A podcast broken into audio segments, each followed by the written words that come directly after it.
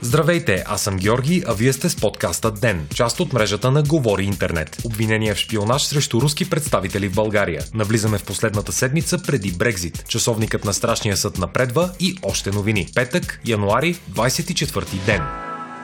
Главният прокурор на Република България Иван Гешев е уведомил официално министъра на външните работи за образувани две досъдебни производства за шпионаж срещу лица с дипломатически имунитет, съобщи прес-центърът на прокуратурата. Обвиненията в шпионаж са срещу първи секретар в консулския отдел на Руското посолство в София и срещу служител на Руското търговско представителство в столицата. Първият от двамата обвиняеми е търсил информация за механизмите на изборния процес в страната от две хиляди и седемнадесета година до днес. Това е втори случай с повдигане на обвинение в шпионаж срещу руски дипломат в България от октомври насам. Тогава бе образувано досъдебно производство срещу първия секретар на Руското посолство в България, след което той напусна страната. В отговор Русия изгони български дипломат на сходна позиция. Руският търговски представител в София от октомври две хиляди и осемнадесета година до сега пък е събирал информация, включително държавни и служебни тайни от сферата на енергетиката и енергийната сигурност на страната. Информацията е била изпращана в централата на руското разузнаване в Москва, твърдят от българската прокуратура. За извършването на незаконната си дейност, руският представител е осъществявал контакти с български граждани с достъп до информация от тази сфера. От Русия все още не са коментирали възникналия въпрос.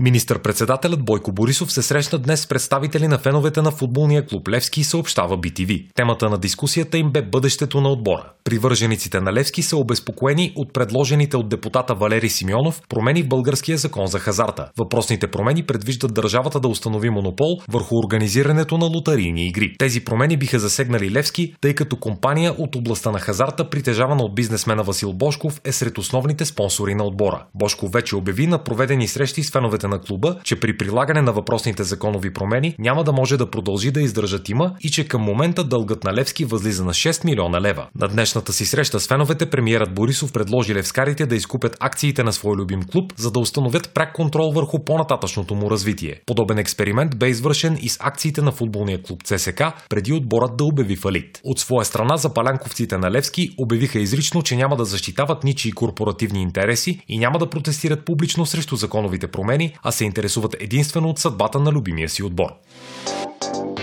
Председателите на Европейската комисия и Европейския съвет Урсула фон дер Лайен и Шарл Мишел подписаха днес споразумението за напускането на Европейския съюз от Обединеното кралство, предава Авангвардия. Новината бе оповестена от фон дер Лайен с публикация в профила и в социалната мрежа Twitter. На събитието е присъствал и главният преговарящ за Брекзит от европейска страна Мишел Барние. Документът получи писменото одобрение и на кралица Елизабет втора с нощи. Следващата стъпка към официализирането на Брекзит ще бъде направена на двадесет и девети януари. Тогава подписаното споразумение ще бъде внесено за гласуване и ратификация в Европейския парламент. На следващия ден пък дипломатите от държавите членки на Европейския съюз ще одобрят споразумението писмено, като по този начин ще гарантират напускането на Великобритания в полунощ на тридесет и първи януари. С Брекзит и напускането на седемдесет и тримата британски евродепутати ще се промени и баланса на политическите сили в Европейския парламент. Дясноцентристката Европейска народна партия и крайно дясната формация Идентичност и демокрация ще спечелят общо допълнителни осем места. На свой ред